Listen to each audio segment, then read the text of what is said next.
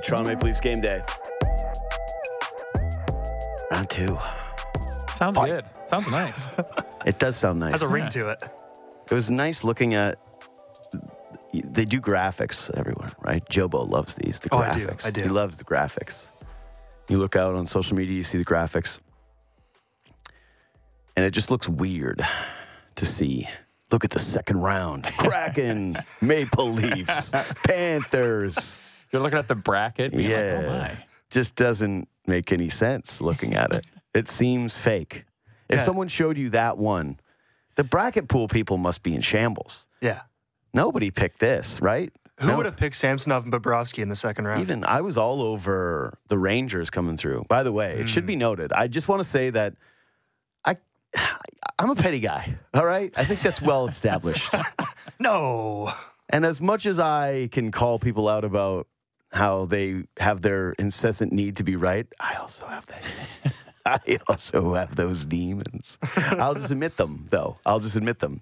And uh, when the Ryan O'Reilly trade happened, there were a lot of crybabies crying about why didn't they get Patrick Kane? Because if you recall, the very next evening, Patrick Kane showed up in the Toronto Maple Leafs. He showed up against them and he decided to score uh, many goals. and people said, he's not washed up. He's incredible. Why would you give up things for Ryan O'Reilly when you could have given up things for Patrick Kane? Who's going to score goals? Big goals. Instead, he's going home, Patrick Kane. He actually kind of stunk up the joint, and yeah, he's had some points, and yeah, I think his uh, impact on that series was pretty minimal, to be Yeah. honest. Anyways, Rangers going home. That game seven sort of stunk. Rangers just no showed it, Yeah. Yeah. except for one man, Trouba, who laid the play of the first round. And then again, the crybabies were out in full force. I got to tell you, this is becoming one of the most frustrating things for me in all of sports is that there are so many people now that just want the cheap pop on social media being like, I don't think people should get hurt playing sports. Yeah. Thank you. I appreciate your country. These are the types of hits that need to go. We don't need this anymore. One of the guys, one, a friend of mine wrote, it was unnecessary. He was like, "I- it's not a, a, a legal hit, but it's an unnecessary one. I was like, okay, can we agree that that tweet is unnecessary? that these opinions are unnecessary? Like, basically, the entire world came to the consensus that Timo Meier has his head down. He's coming over the middle. He's in what we have deemed for the history of sports, the trolley tracks. He is bent over almost mm-hmm. completely. And people are like, yeah, but he should owe him a duty of care because he's looking at the puck. I'm like, huh? That's the whole thing. Don't just stare down the puck. That's why they say keep your head up out on the ice. Be aware of your surroundings. Good lesson in life, I would say. Be aware of your surroundings. Mm-hmm. Like, if you walk out into the middle of traffic and you get hit by a car, it's like, I had headphones on. Uh, I was wearing sunglasses, I had headphones. It's not right. be we a got to duty get of rid of these cars. Like, this is, you owe me a duty, Duty of of care. You should have slammed on the brakes. What are we talking about here? It was a beautiful, clean hit. He keeps the elbow tucked. He doesn't leave his skates at all. He just plasters them. Gorgeous, gorgeous hit. Again, if you're trying to say how are you going to sell hockey, what's going to be the most clipped, viewed ver- uh, play of the entire round? It's not going to be Roope Hintz highlights, which are brilliant, and I love them. It's going to be that. It's going to be that hit. That is going to get people talking about hockey. That's going to get people talking about playoff hockey. Nobody wants to see people get hurt, mm-hmm. but it is just a byproduct of sports with physicality. And, and I don't understand these people that want to try to live in this perfect utopia where they go, oh, you know, we want hitting. I don't want to get rid of the physicality.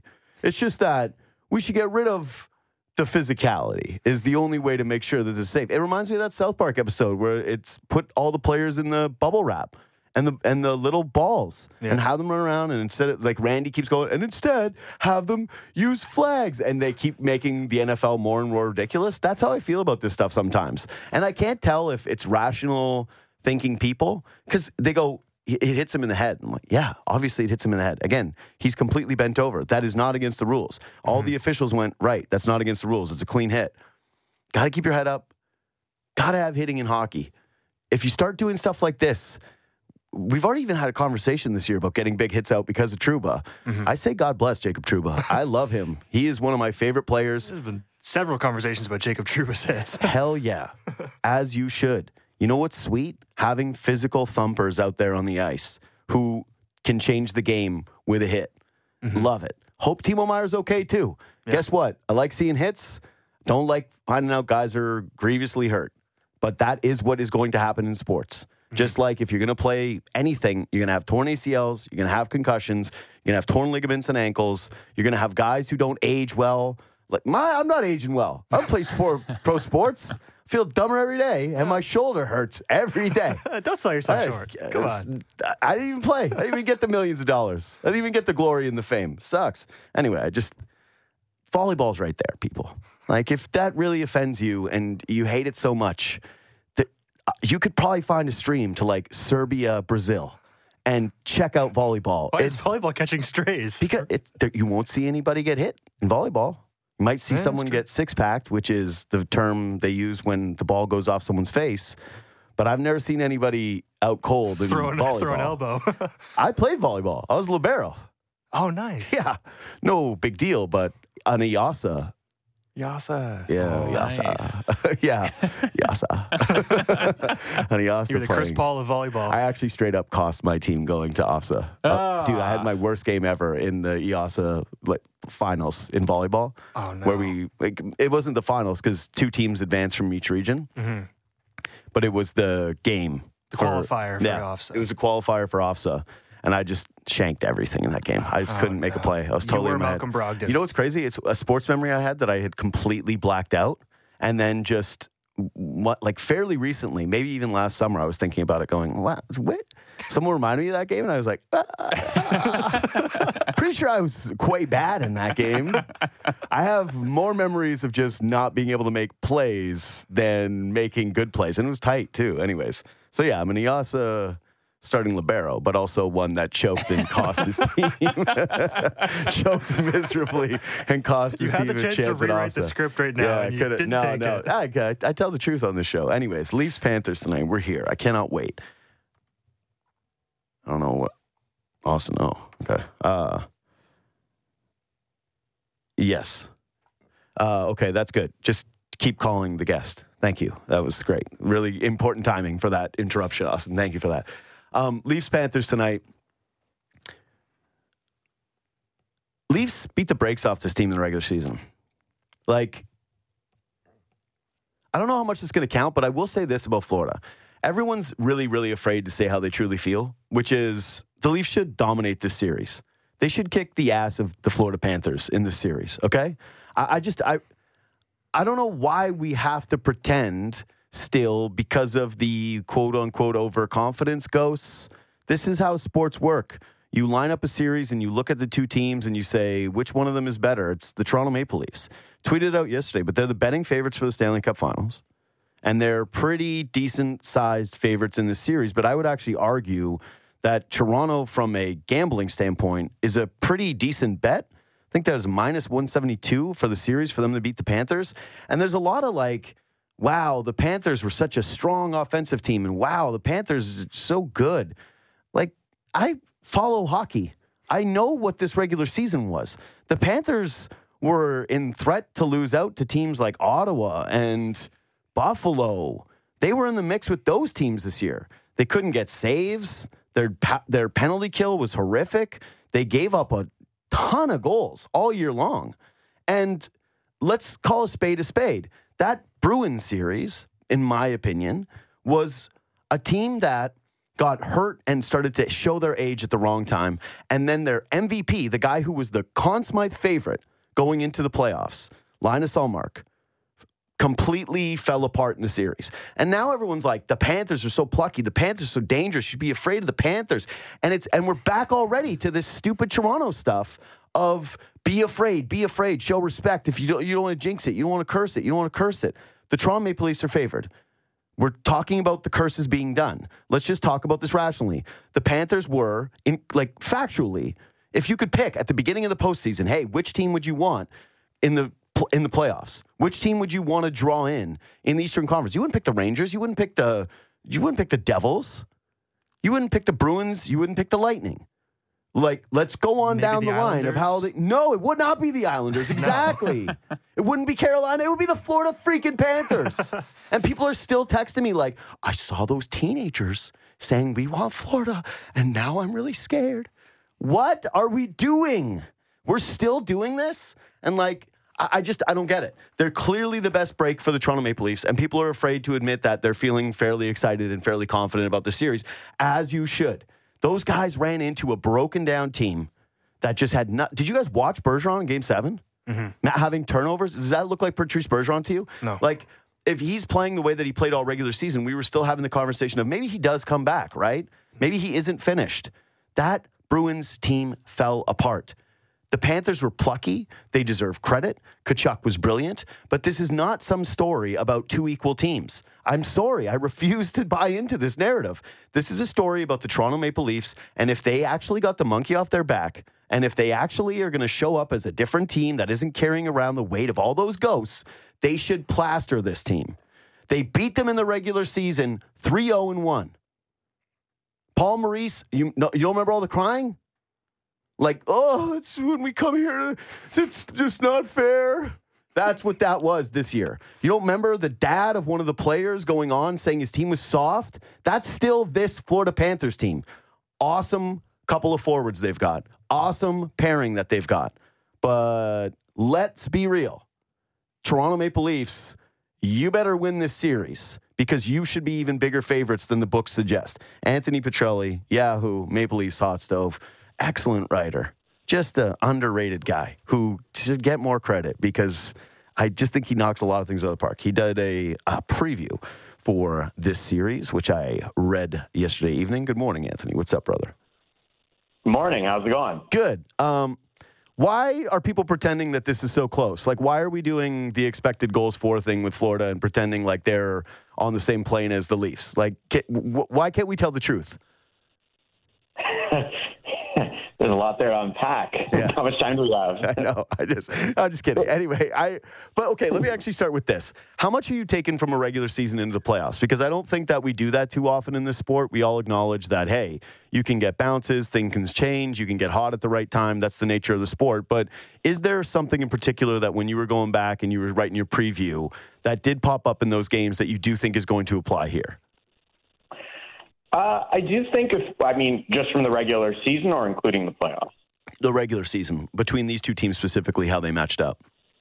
The only thing that I try to carry a little bit from the regular season play is teams that are just really good at controlling play at five on five, right? Like, which the Panthers were. Like, I mean, their goaltending situation. I, I wrote it in the article you mentioned. It was just like I couldn't believe Florida was as high as 12th at five on five save percentage.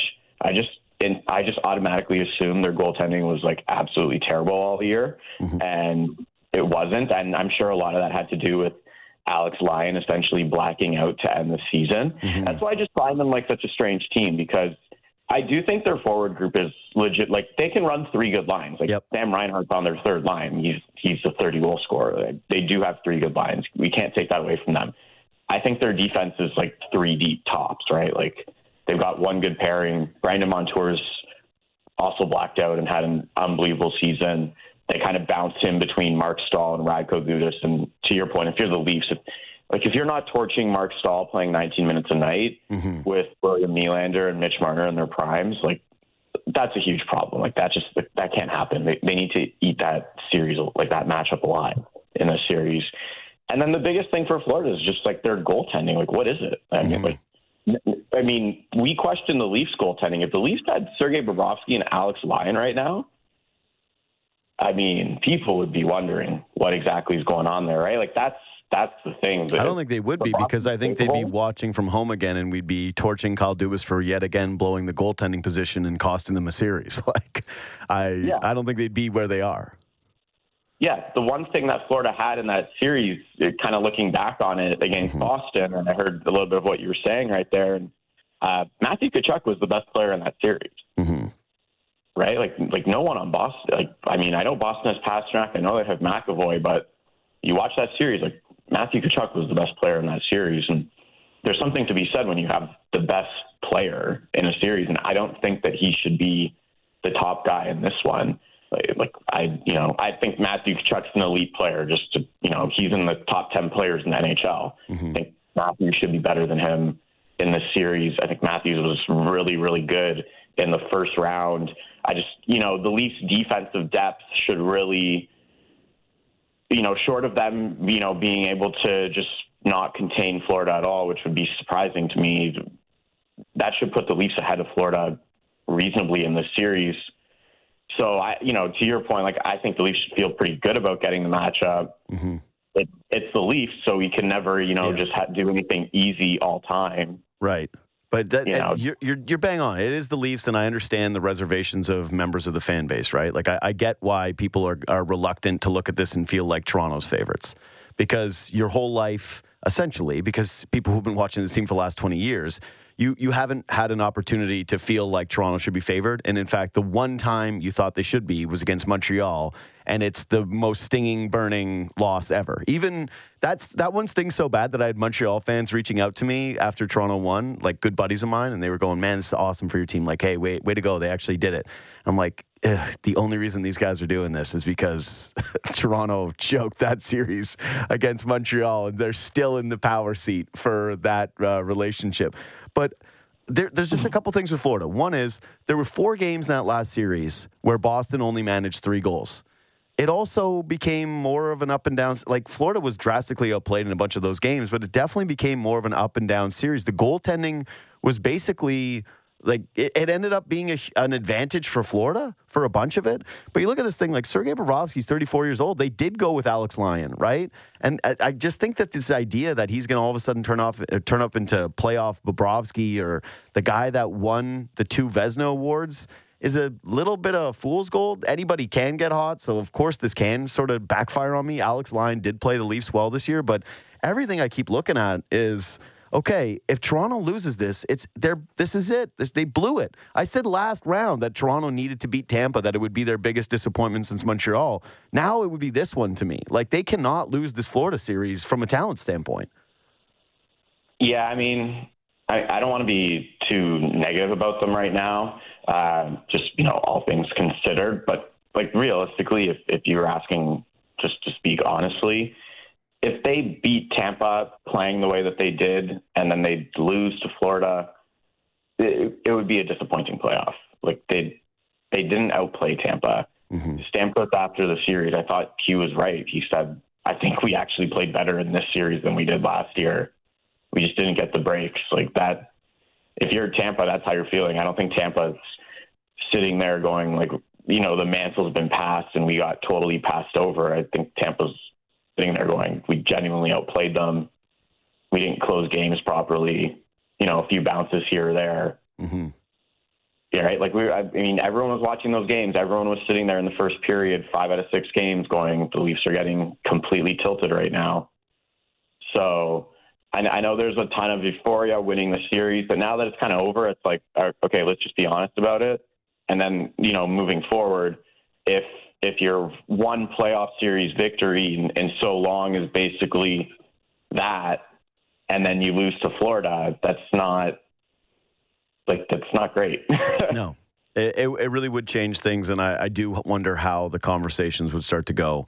I just, yeah, I do feel pretty confident that a better version of the Maple Leafs is going to show up, and that this is just a matchup that is going to be advantageous to them. Like the Staal thing that you referenced earlier, I, I sent that note. I think in three games in our Leafs talk group chat with Bourne and McKee, which was, man, if the Leafs draw the Panthers, how bad is Staal going to get abused? Like he was dreadful in that series against Boston. And that was, again, a team that did not look very good for large portions of that series. Um, and uh, yeah, a guy that I think is going to probably sit in the penalty box a bunch against Toronto, and, and you outlined it. But Florida's penalty kill this year was a real problem. And I actually have a buddy who's a, a, Florida fan. And when I texted him, that was the first thing that he wrote to me is he was really concerned about the special teams battle. Um, how how big do you think this is for you in terms of this series? Is all of a sudden, uh, you know, a special teams battle going from that Tampa series where everyone said Toronto had to stay out of the box? Does it basically flip in this one and become one of the major stories heading into this series? Yeah, honestly, I think it's over. If, if Florida keeps that up, right? Like uh, they led the league in, in minors in the regular season. They led the first round uh, in minors. Like you can't get away with it unless the Leafs penalty kill goes, you know, circa 2021 all over again for no reason.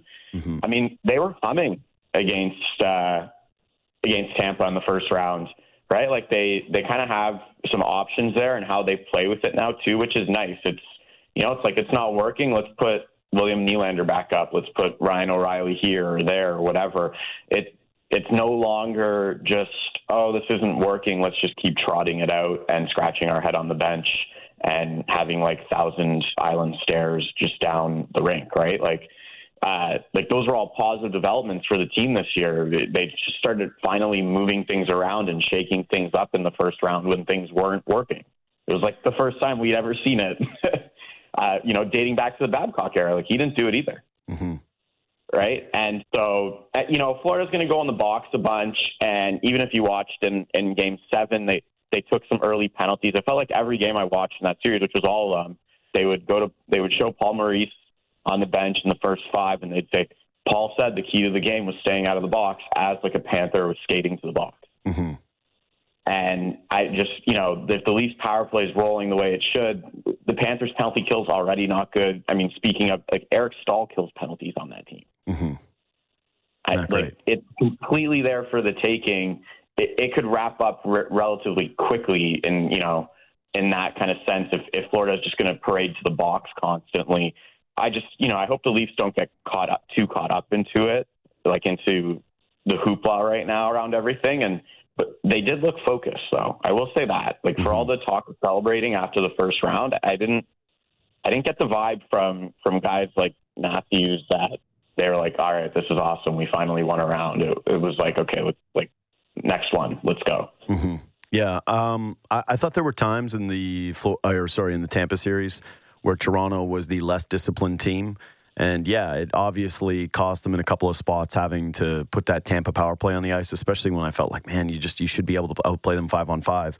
But I, I do think that's why Keefe instead of him talking about the physicality of the series like he has in the past two years with Tampa, is talking about trying not to engage with the Tkachuk stuff because I don't think he wants, yeah, the the Leafs to be counteracting this and putting Florida on the power play. Like they want to be the disciplined team. I think they feel they can outplay them five on five, get those matchups, and then hopefully be able to take advantage of Florida being the undisciplined team that ends up in the penalty box a bunch. Um, so yeah, Panthers gave up basically a twenty five percent power play this year for those that are curious about it. So Toronto better take advantage of that. They better be able to score there because yeah, I think it's going to be massive in this series.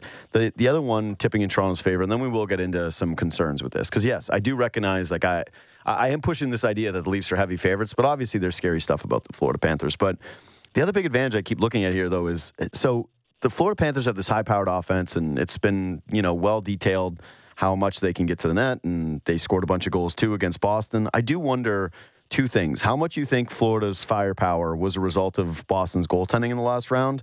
And two is just how different these two blue lines are.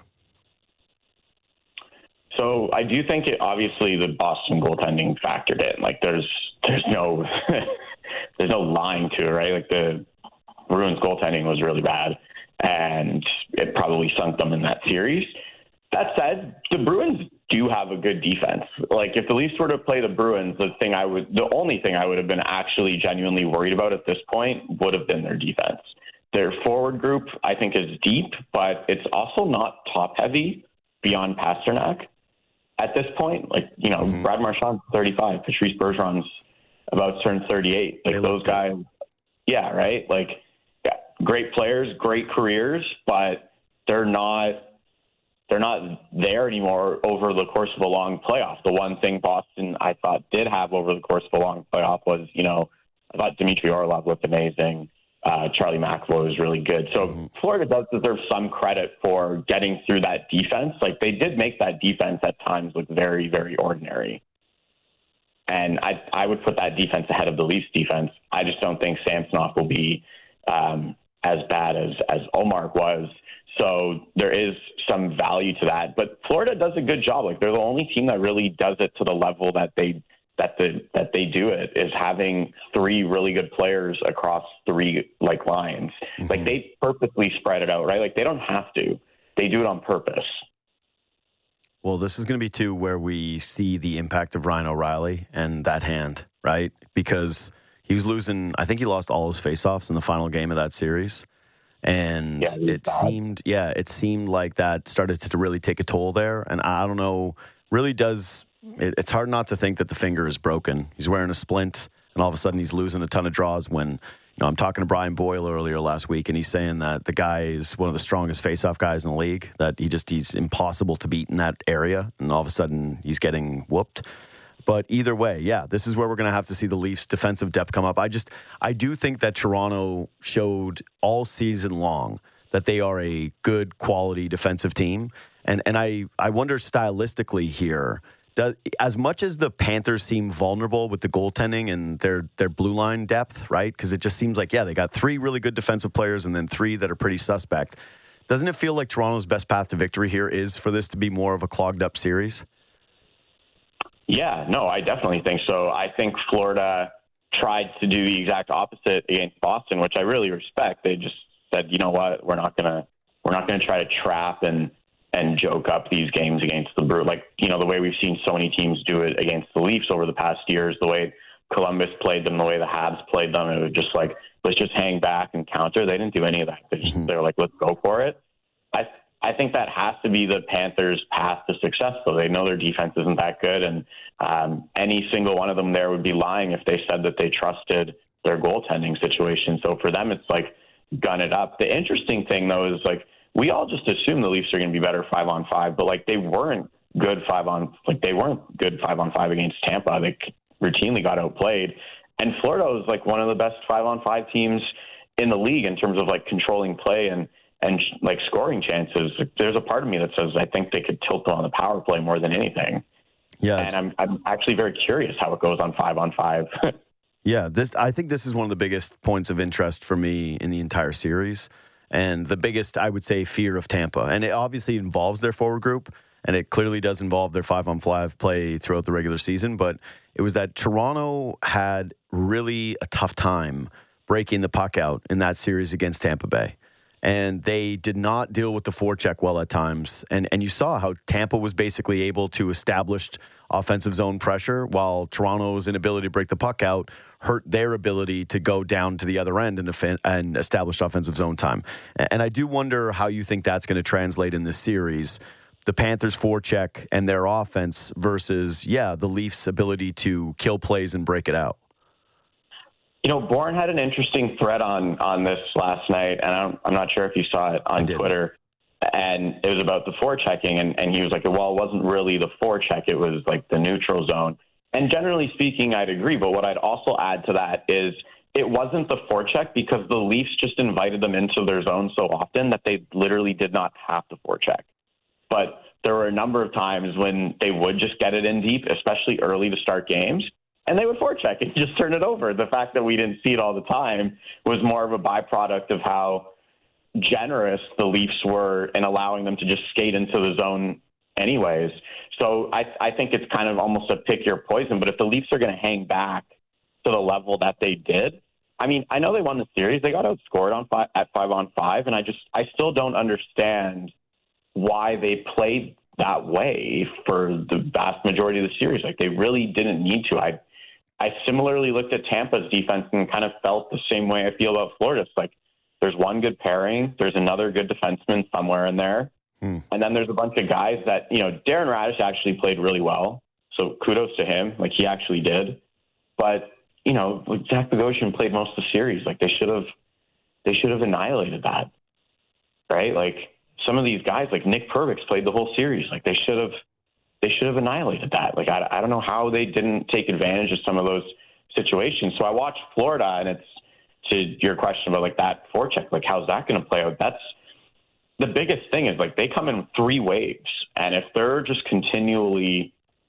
coming down and, and looking dangerous, and Ryan O'Reilly's banged up on the third line, like suddenly it becomes a bit more of a series, right? Like I think if anything, Florida will sit there and be like, we want to play this series five on five too. hmm Yeah. Again, that that's the th- the fear is that so much of this you go, why didn't that strategy change as the series went on when it wasn't working? But you're, I think, a little bit.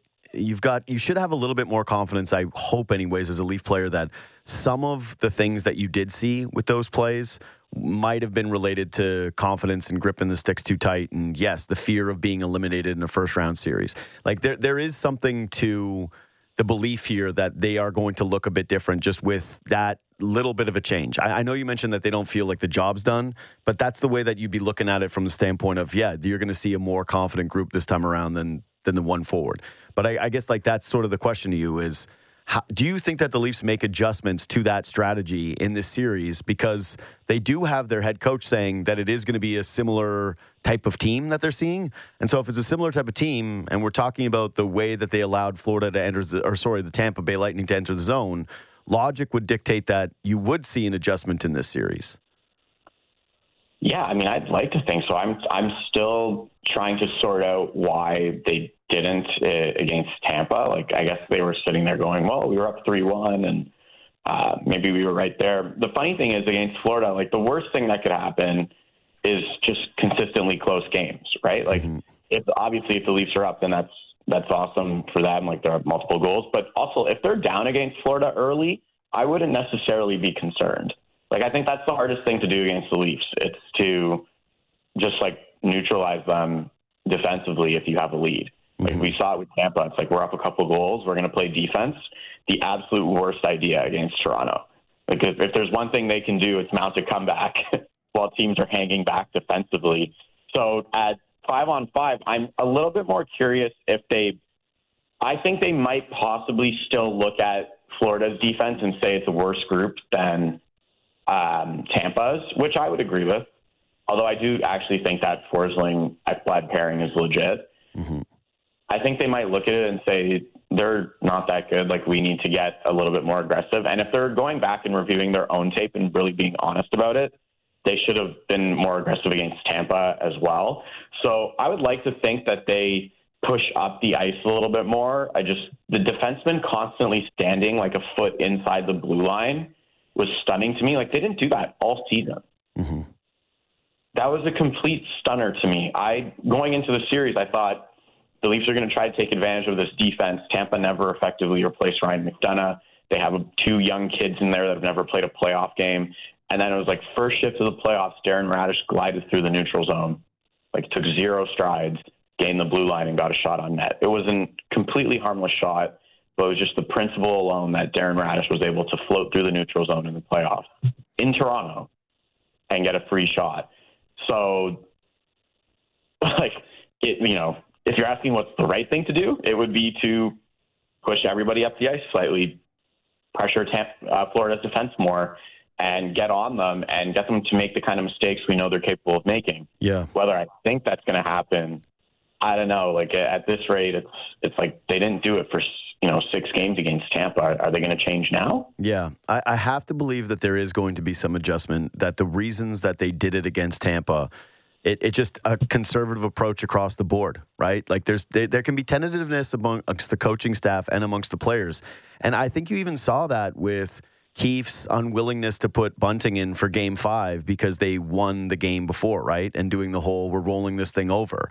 Um, the lack of putting Matthew Knies in for game one. I, I do think that they they they did show their hand a little bit sometimes that we want to try to win this conservatively. The way they ended up winning the series, it, it worked, and so I, I just don't think that that's going to apply to the Panthers. My hope is is that they feel like they can be more aggressive against that team and that their path to victory here shouldn't be as complicated where they need to try and win these games playing that way that it should be more of a forceful hey it's the panthers you are better than this team you finished how many points ahead of this team go out there and take it from this team and that the coaching staff reflects that a little bit more. So where do you think toronto has the biggest advantage in this series? It's definitely defense. Yeah. I, like, I don't think it's close right? Like i think the leafs are seven possibly eight deep you know, I know I know guys had mixed bag series and completely understand that, but I, I think the Leafs definitely have. I think anyone in their in their basically their group of top seven could effectively have a game where they play in the top four, and Florida doesn't have that, right? Like like Josh Mahura is like a literal sixth defenseman. Like he's barely playing. Mm-hmm. Actually, like I actually like Radko Gudas. Like he like just in terms of like some of the things that he brings. Like I think he's a fine enough third pairing defenseman. But like to have Mahura, Gudas, and Marc Staal. I mean, th- like there's a lot there that you could take advantage of. Montour's had a great year he is really good offensively. He, he has a little bit of jam defensively, and he can fly around. Mhm. But like, it, you know, He scares me. it- it- yeah. But like defensively, does he scare me? No. No. But he scares me with like- those forward groups when they gain the zone and yeah, they have Yeah. an opponent hemmed in and he's up there running the point. I'm I'm always scared of Montour. I always feel like he's going to make something happen. And yeah, that's because his year has basically been like I should have probably looked at this, but like what his shooting percentage is, it just feels like yeah, he has had the the golden touch this year. That that everything seems to be working for him. He's just having one of those seasons. But yeah, I agree with you. It's got to be the blue line, and this has to show up here. And again, this is probably one of the reasons I feel most confident about it. Is Toronto looks like they're getting good goaltending at the right time, and this this whole season was predicated on them being able to play better defensively. And I, I just think that they're going to be able to do that in this series. That they're going to be able to impose their or dictate their style of play on Florida and then still have the top end talent to take advantage of where Florida is weak. And so hopefully that results in a series where, yeah, Toronto is just clearly, clearly, clearly the better team. But yeah, there are definitely the X factors in this one. Tampa obviously has game breakers themselves. They've got some confidence after winning that last series. And yeah, Toronto showed some troubling signs, like you mentioned, about their their stylistic play and how vulnerable they could end up being to Florida's forecheck.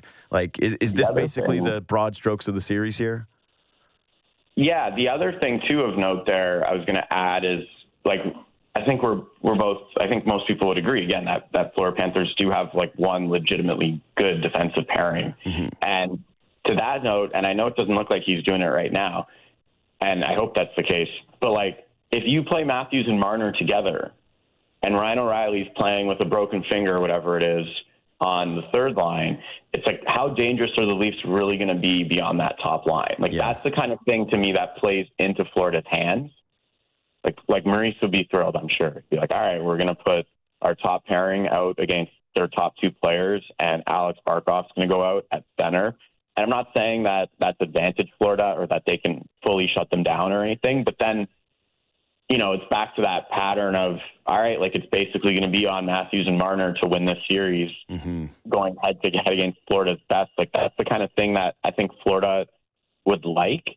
And if again, if Ryan O'Reilly's hurt, and I hope he can, I'm sure he's going to play through it, and he's a vet, and he's going to figure out ways to contribute. I don't think he's going to be a net negative all of a sudden. But if he's not contributing and he can't shoot and can't take faceoffs and like not Huge problem. offensively, Yeah. like like Florida's center group, I think is a little bit underrated. Like Sam Bennett is a really good. player. Yeah. Like playoff Bennett is a real thing. Absolutely, it is. I've been saying And- that I feel like Sam Bennett, everyone's doing the Tkachuk thing of, oh, Toronto's going to hate Tkachuk, right? That's in all the group chats.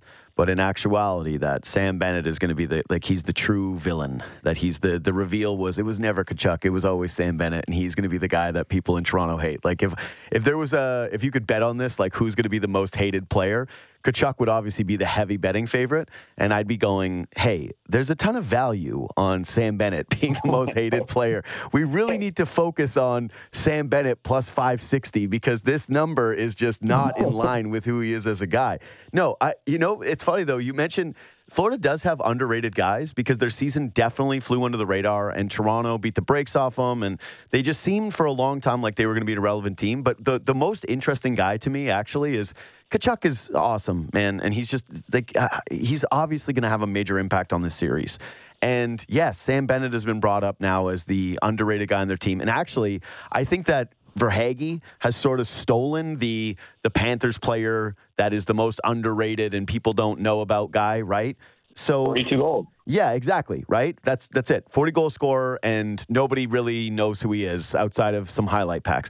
But it does feel like out of all the most under the radar guys now, it's Barkov, who used to have the mantle of this is the most underrated player in the NHL. Right. It was. Would you rather have Barkov than Matthews? Used to be a real conversation the hockey hipsters would have, and now all of a sudden it's like he feels like the what forward is he in terms of the conversations that are happening about this series?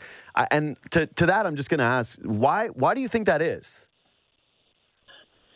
Well, I think people just associate them with the with Tkachuk now, and they don't even play on the same line together. Yeah. So when you watch them, like I think people are so naturally drawn to Matthew Tkachuk and and everything he's doing because he is so good. Like again, he's a top ten player in the league. Like he's he's amazing. Uh, I mean, so I think Matthews and Marner are too, just to to give some credit. But yeah, Barkov has just kind of flown under the radar, and he just. Um, he's not asked to carry as much. I find this happens with really good players that are on what were previously really bad hockey teams is they hit a point where they're asked to do so much and because their team is so bad that they really really stand out. It's almost like Matthews this year, right? Like Matthews didn't need to get 60 this year. Like you often watch him in the regular season and and he was just pasting himself, we'll call it. Like that's what he looked like. Yeah. And and Barkov maybe probably did that for the first half of the season until they really needed to go on the run to make it. And Tkachuk went like absolutely nuts in that second half of the season. Yeah. Um, and so Barkov, I think, has kind of fallen under the radar, but like he's a really good center. And like, you know, we just said, like, I think if the Leafs were to stack up their lines, that's the best thing that Florida could probably hope for in terms of, okay, then we can just, we have guys that we feel comfortable with in that role. Like, I'm not saying Barkov will beat Matthews. I'm not even necessarily saying Matthews will beat Barkov, but I think Florida will feel reasonable in that matchup. Whereas when we were watching them play Boston, Mhm. like Krejci and Bergeron were hurt. Like Pavel Zacha was in their top two centers. Like hmm you know, he would be the Leafs fourth line center. Yeah, I, I really do Even think. then, I might say put him on the wing and have David Kampf stay at four C. Yeah, I, I really do think that one of the things in this series is going to be, you know, to like going back to what you first mentioned, which is Tkachuk was the best forward in that last series by uh, quite a decent margin. And yeah, for Toronto to win this one and to kind of establish that next step and really to feel like this year is going to be not just, hey, this was a good step forward or whatever the hell we're going to frame it as if they lose, but Matthews has to be the best player in the series. Like, he and Marner, if they're the best two forwards and they basically leave no doubt with that, I, I just don't think Florida has a shot. I, I just don't. I think if those two guys can impose their will in this series, everything in Toronto is going to be fine. And yeah, people are going to be wondering about round three. Um, man, the article is Do you great. think Matthews showed that that sort of start to like drive? I mean, I think He he's did. shown it in flashes in previous years, but like he had every game he'd have some shifts this year where or in the, the sorry in the series where he'd be like, "Give me the puck and get Mm-hmm. Yeah. out of my way." I thought he unlocked something in game four. And that from game four onward, essentially, he was just a different guy. And you saw flashes of it throughout the series. But yeah, when, when he led that comeback against Tampa, uh, I think that that changed who he was essentially for the rest of the series. And like he, I, I do think that he is going to, yeah, basically be able to replicate what he did in the last round against Tampa Bay. I, I see no reason why he can't score another, you know, five goals in six games against uh, the Florida Panthers, that blue line and some combination of Lyon and Bobrovsky. Um, Anthony Petrielli, again, the article is up on Maple Leafs Hot Stove. Go follow him on Twitter. He's a great follow. He writes for Yahoo as well. Thanks for making time today, buddy. Thanks for having me. See you, pal. Uh, there he goes Anthony Petrielli. I'm going to take a very quick break. Subscribe to this podcast, leave five stars, do all those things. We're going to do podcast only portion of the show today. Uh, a quick one for the true fans of the show. Uh, follow on Twitter and Instagram. Go like the content over there. And then, yeah, Leafs talk tonight, right after the game. S- Really well supported. I really am so grateful for everybody that has supported Leafs talk because it's it's been way more successful so far in this run. Like we always said, hey, if the Leafs could just go on a run, the Leafs, if we could just see what the content is like, if the Leafs actually go on a run. And I can tell you this, Leafs fans, okay? Everyone always said, oh, people like Leaf content more when they lose. That's the, the media wants the Leafs to lose for the content. I can promise you, based on the numbers, that is not the case.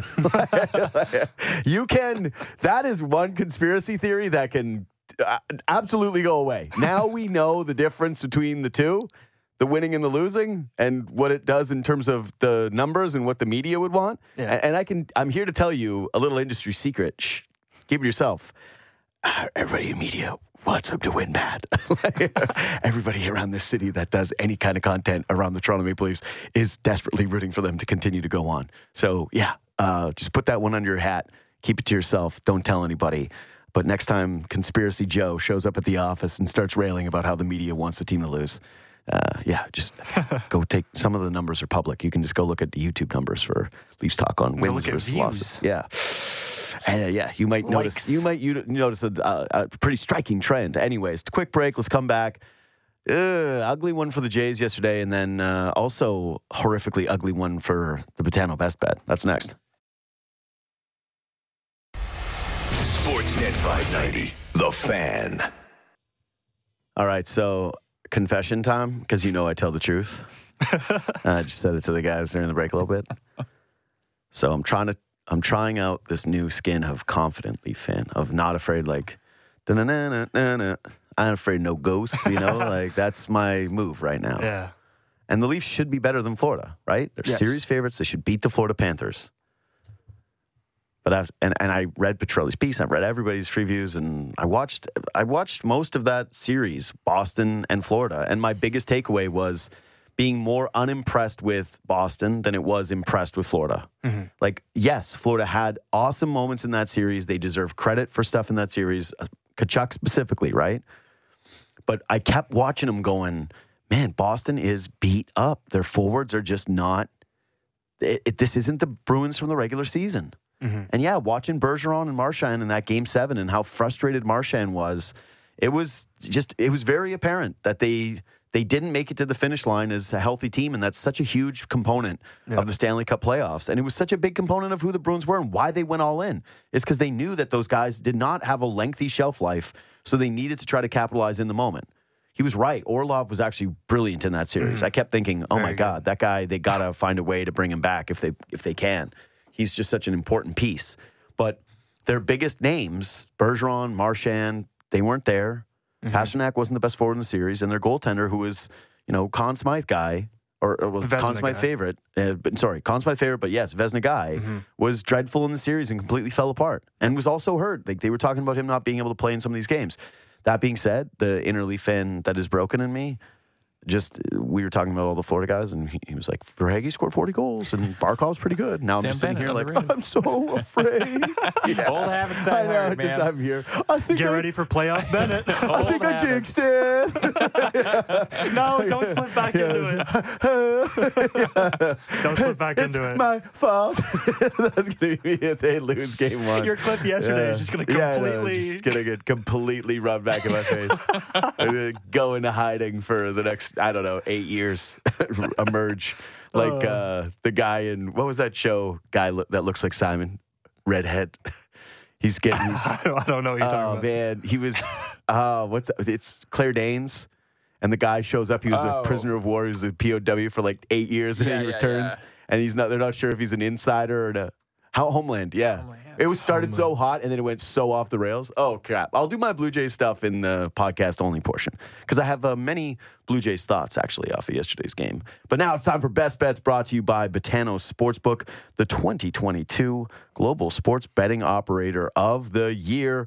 I got smoked yesterday, and it was horrible because Jaylen Brown was eight of 10 He was two points off of our over, and just they Jayson Tatum greedy guts wouldn't let him touch the ball. I was losing my mind. He had 23 points. He was sitting there with like five minutes left to play in a tight game. I'm going, we've got to hit this. My brother and I are in on it. Going, you got it. Just And then one bucket. but then I go, okay, Jamal Murray, save this. Jamal Murray started one of 11. He was completely broken. he just, he went from the most confident guy in the first game of the series, back to back 30 point games at home, to just a shell of himself, unable to score a single basket. I will say that that series in big time trouble for Phoenix. They just, and now Chris Paul left the game. They just don't have players. I don't know why T Ross can't play. Free T Ross. Anyways, today's best bet I'm going to the Yankees game. Two really good pitchers. I'm going under in the first five. I can't believe I'm betting on Gerrit Cole, but that's where we're at. under in the first five. That was Best Bets brought to you by Betano Sportsbook. The game starts now. Subscribe to the podcast. Go over there for the rest of the show. All right, podcast only portion of the show. Um, living in fear that I cursed it. It's all my fault, and I'm still all the demons are still real for me. Uh, when- when- you know why? Because uh, this is the this is the other part of it. I thought in speaking to him earlier, say, hey, there's no way that the Leafs get embarrassed by Florida or whatever. And then I realized previewing the series, I do feel how I feel. Leafs should beat these guys, no questions asked. Florida can be a good team or a plucky team or whatever the hell. Toronto is in an all in season. The goal is to win a Stanley Cup. And if you beat the Lightning and then you lose in round two, that scenario he outlined, if we were doing like the seven circles of hell, that is the way that you would. If this was hell, okay? if this was hell, no, you wouldn't give the Leafs the joy of the first round because you it's like reprieve. But also, it would be like if you wanted to add to the existential crisis and really tear the fan base apart, it would be have that win and then get smoked by favorite by in the next round. Yeah, like, no, like but you get said, him- you couldn't pick a better opponent. yeah, get Yeah. embarrassed by the Panthers, the, the team that you would have picked if if they were doing the draft that everyone wants, right? The hey, you pick your opponent. Top draft. seed picks the Eh, opponent. They would have fought over Florida. Everybody would have won in Florida. and now I feel like, yeah, Toronto gets embarrassed by them, and you go, now what? Is Dubas fired? Do they trade a core guy? All the questions. Just the are questions are right back they're- immediately. they're- exactly, exactly, exactly, By come- it embarrassed, exactly. comes just to light lose that- the series. Like, What? What do you mean by embarrassed? Yeah, if they lost in like five. It, here's the thing: if they got, if they played the way that they did against Tampa, and they lost the series, people wouldn't be doing the they they played a crafty style of hockey game, you know? Because yeah. I think Anthony's right in that there's there's a lot of people out there that are doing the Tampa thing of yo they they had to play conservative. They played road games because they won all their games on the road. Mhm. Like Toronto should have played better at home in this series. There's just no doubt about it. Yeah. They lost two games at home and they were really conservative and there were mo the, the biggest takeaway from the series was that they absolutely got out coached. Yes.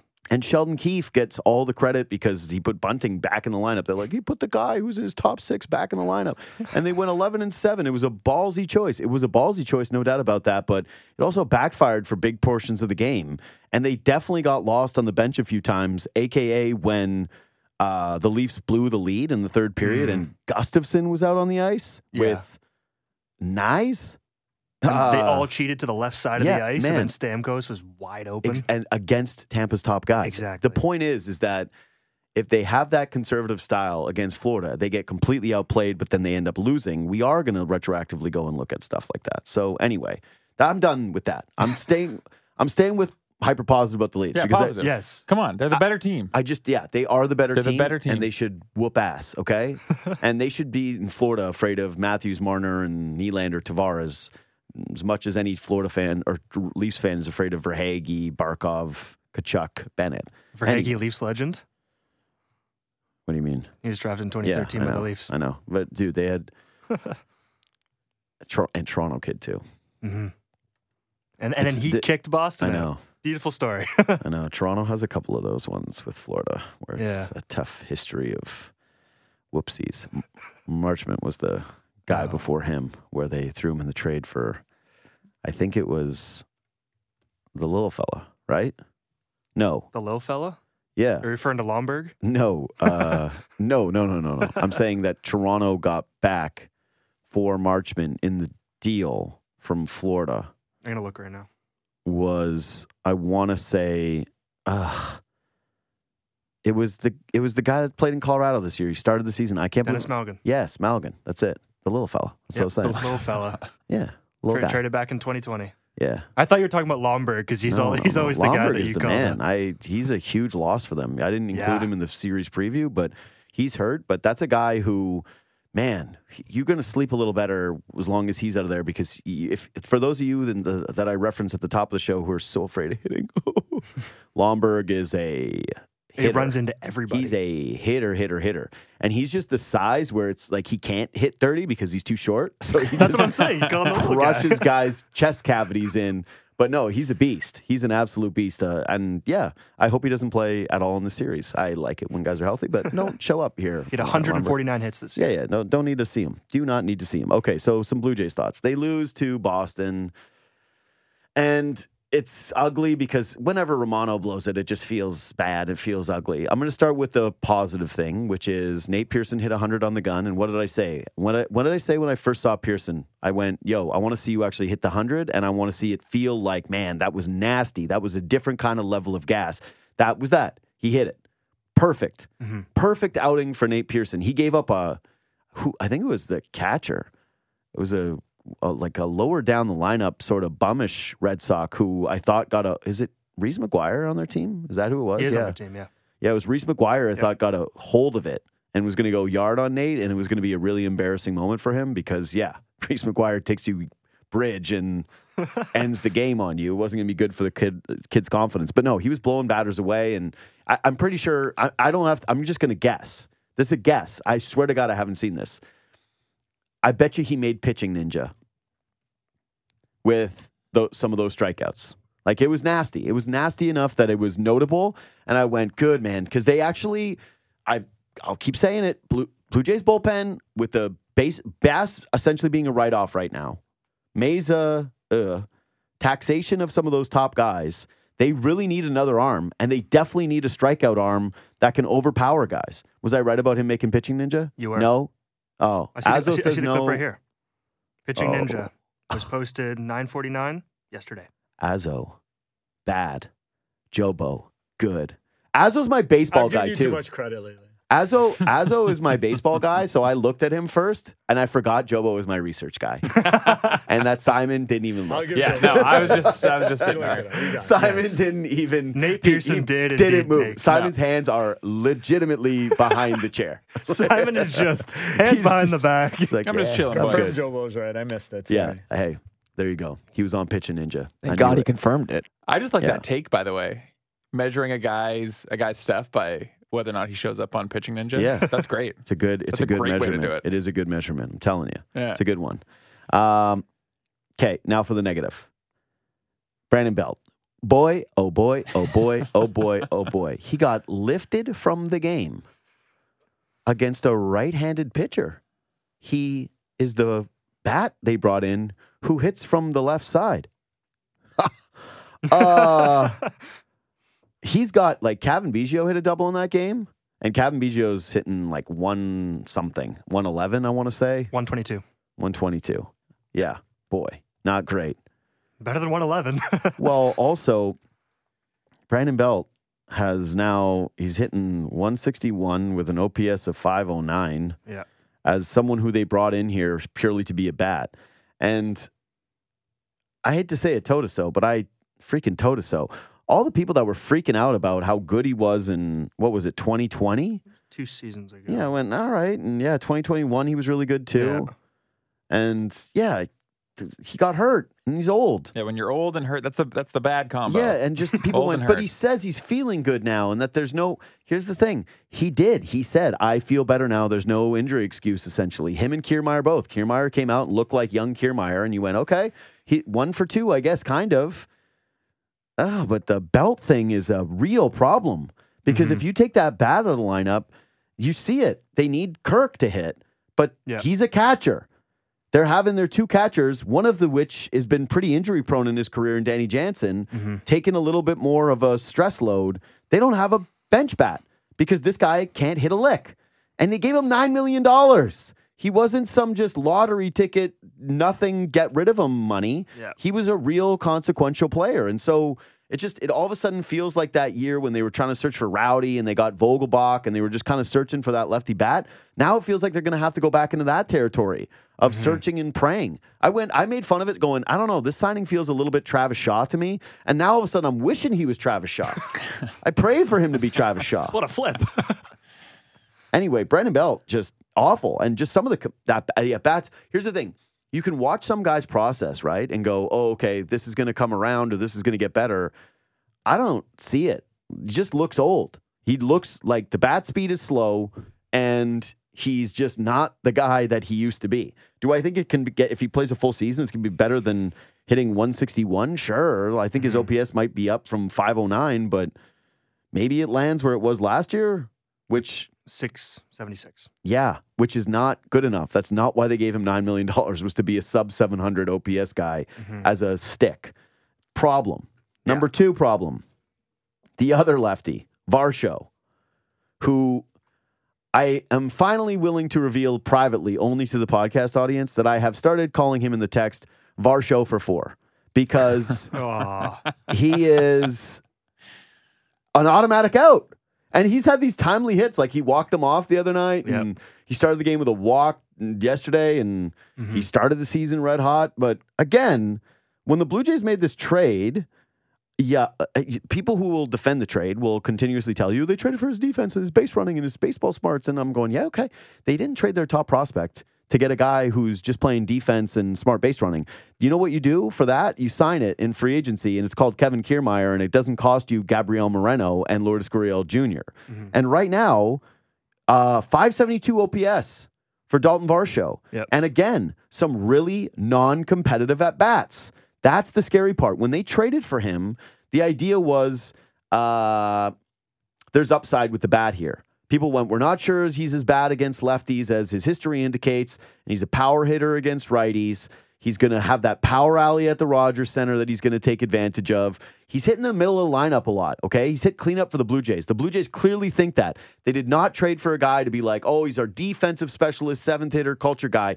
No, they got him because he's cheap, controllable, and there was supposed to be upside with the bat. The, the defensive stuff was a certainty. Mm-hmm. Like that was the floor for this player. Yeah. So right now they're seeing the floor of the floor. Again, positive regression is going to happen with Dalton Varsho for four. But this is not a great start, man. Yeah. He has got to be better. Right now, those are the most troubling signs for the Blue Jays that are showing up, which is they're they're really missing middle of the order bats that you feel great about. Mm-hmm. Right now, I did my confidence rankings yesterday, right? I do my confidence rankings is just me when I watch the Blue Jays, who in descending order do I want up in a big spot? Right now, number one, clearly Bo. Mm-hmm. Two is Chapman, even though Chapman's been hard. It's just Bo yesterday, five for five. yeah, unbelievable. Just when when Bo is red hot, there's nothing like it. Oh, yeah. It's like he makes it look in. easy. he's automatic. Yeah. And he won't even let you walk him because he's just, I'll swing everywhere. I'll get a piece. I'll, I'll hit put it it no somewhere. matter what. Yeah, I love it. It's he actually. It's funny that we have Vladimir Guerrero Jr. on the Blue Jays because Bo is actually more like Vlad Senior sometimes, where he's the one that's just like reaching and poking stuff and making hits all over the field, and you go, "Damn, I love you, dude. That's an awesome hitter."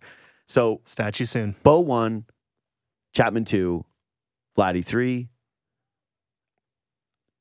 No, I went quiet. Yeah, Springer's clearly four. Yeah, It's got to be right. Yeah. Pedigree. has to be.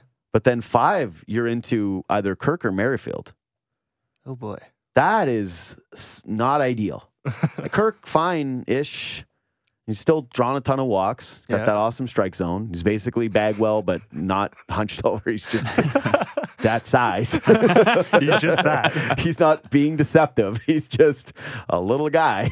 Uh, but then, yeah, for Merrifield to be that high, Merrifield's been awesome. But then you get after that, and it's like Kiermaier, and then you go, hey, what's who's beyond those guys? And you go, no one of note. Yeah. There's no other guy that you even feel like who are you going to put there in the conference rankings? Varsho, fine, it's five belt. Like who do you want up? Varsho's got five hits in his last 49 at bats. Yeah, man, it's been bad. It's been pretty tough. So yes, there will be positive regression. That's why I've been very, very slow. Baseball seasons are long. Haven't had to focus on it. But last night was just one of those ones where there were some at bats where you're going, "What Yeah. the hell was that, dude? Yeah. What what was that? That was nothing. That was non-competitive. There's a difference between a good at bat where you get out. There's a difference between bad luck. That's why we have certain statistics to determine what that is. But yeah, we have our BABIPs. We have our hard hit rates, right? Dalton Varsho right now. I'm just seeing a guy that's getting overwhelmed a lot and is looking a little lost at the plate. Anyways, those are the Blue Jays' thoughts. hmm Bo, God, so good. And now Kikuchi night. Yay. Hey. Kikuchi night, your favorite best night. Oh yeah, dude, it's the best. I Kikuchi hate stock that. is all the way up. I hate that he's against Leafs. This is Bassitt night. that is the that Bassitt goes eight scoreless Yeah, Bassitt. with one hit. yeah, dude. Actually, that's a smart thing. Is next time Bassitt's up against the Leafs, we have to bet all the Bassitt props. That's true. we have to do that. As that. a group, we collectively Yeah, have that's to. going to be our Betano best bet. is- Anyone listening, Regardless. Yeah. if Bassitt ever plays on a Leafs night, you bet everything on Bassitt Yeah. because he will go seven scoreless. Uh, all right, what did we miss? So Darryl Sutter was fired Fired, as the yeah. coach of the Calgary Flames Surprising, yesterday. right? Wasn't Yeah. everyone surprised? Were you that surprised considering all the smoke that was coming out of Calgary over the last couple months? I thought it'd either be him or Tr- Treliving, and Right, clearly they're Treliving. both gone now. Yeah, but They're both gone now, yeah. dude, eh, players hating Sutter. Mm-hmm. isn't a new thing. Yeah. it's not like, oh, wow, the lovable guy has lost the room. That was the appeal. He just got paid. What I think is actually the funniest thing about him getting fired is like the next time Calgary hires him, does he just go back on that contract? Like, or does he get another contract? Because he's clearly going to be back. Calgary, what what's the over under on years before they turn to a Sutter? Uh, two and a half. Yeah, two Yeah. and a half. Yeah. Yeah, Two and am banging the under. Yeah, does, oh, if they go with Hammering. the, if they try to do the, we're not going, we're we're going with Brent. It's not the same. We're switching it up. It's not who who you. It's like the Oilers and Flames have their moves. They have their dice moves of certain guys where they're like, yeah, we're bringing. Oilers are like MacTavish is gonna have Mac a role. Yeah, And what's Mac T doing? That's it. The Sutters. It's just he's fired, but not really. He's just. It's kind of like Professor temporary Emeritus. breakup. Yeah, you just gone away for a little while. It's what is it? It's yeah, it's a separation, not a divorce. Yeah, his, But they're going on a break. yeah, his, exactly. his two-year contract extension begins next year, so he it's four million dollars a year for two years. So he's just getting that eight mil and Man. walking, and then coming back to I- Calgary. it's it's crazy, but it's it's true. All the drama that happened in Vancouver this year, right? Mm-hmm. They totally overshadowed how bad things were in Calgary. yeah, And Vancouver took all the bullets, and it was what a disaster. And the Boudreau stuff got so much pop because people love Bruce, and Mm-hmm. Cal- and Vancouver became the the point of they're lost because they're stuck in the middle and blah blah blah. Calgary lost Tkachuk and Johnny Gaudreau a year after they were like the hottest team in hockey and had this brilliant goaltender. Mm-hmm. Their goaltender completely fell off. Their coach was pretty openly despised by a lot of the guys. They traded Tkachuk for a player that kind of stunk for them. yeah. A Oh. pl- player who came out and said that me and Sutter just didn't Yeah, click. hated the coach yeah, the most, man. it seemed. I like, and then they gave him a big fat contract extension, and people thought that they won that trade. They went out and got Kadri. It's good, Mm-hmm. but they missed the playoffs they this lost year. every close game. yeah, they Seventeen all year. overtime losses. I saw a And lot of people saying that they won the trade after Well, it happened. Yeah, that people A did. lot of people a thought lot of people thought they did well. did. Yeah, a lot of people thought they did That's really. what I wondered if it was after seeing Tkachuk move on to the second round, and then they say, yeah. Yeah, yes. Well, that this is the thing. I'm I'm telling you is Tkachuk going deeper is just even more of a nightmare for them because you're going. First of all, they got rid of the guy in Florida that was a huge regular season winner for them, and then Florida could never get over the hump, and so Florida makes it now with the winner. It's like, mm-hmm. and then Calgary sees that it wasn't that because Tkachuk choked. Anyway, it's a bad look for them all around. They just Not they had good. A, they had a nightmarish season, and I actually Yeah. I like Calgary. Like I jumped on the bandwagon in 04. All right, I was there. I may have even painted my face. Really? Yeah. Wow. Wait, Yeah. you had the flames going or something like No, that? I think I actually we did a thing where me and my buddies went and played. Man, where's that confidence with the Leafs? I know me and my buddies went and played street hockey uh, with flames stuff painted on our backs. Like we did the Wait, you had like during numbers the painted run. on your backs? Yeah, yeah. And Nah. I was Regehr.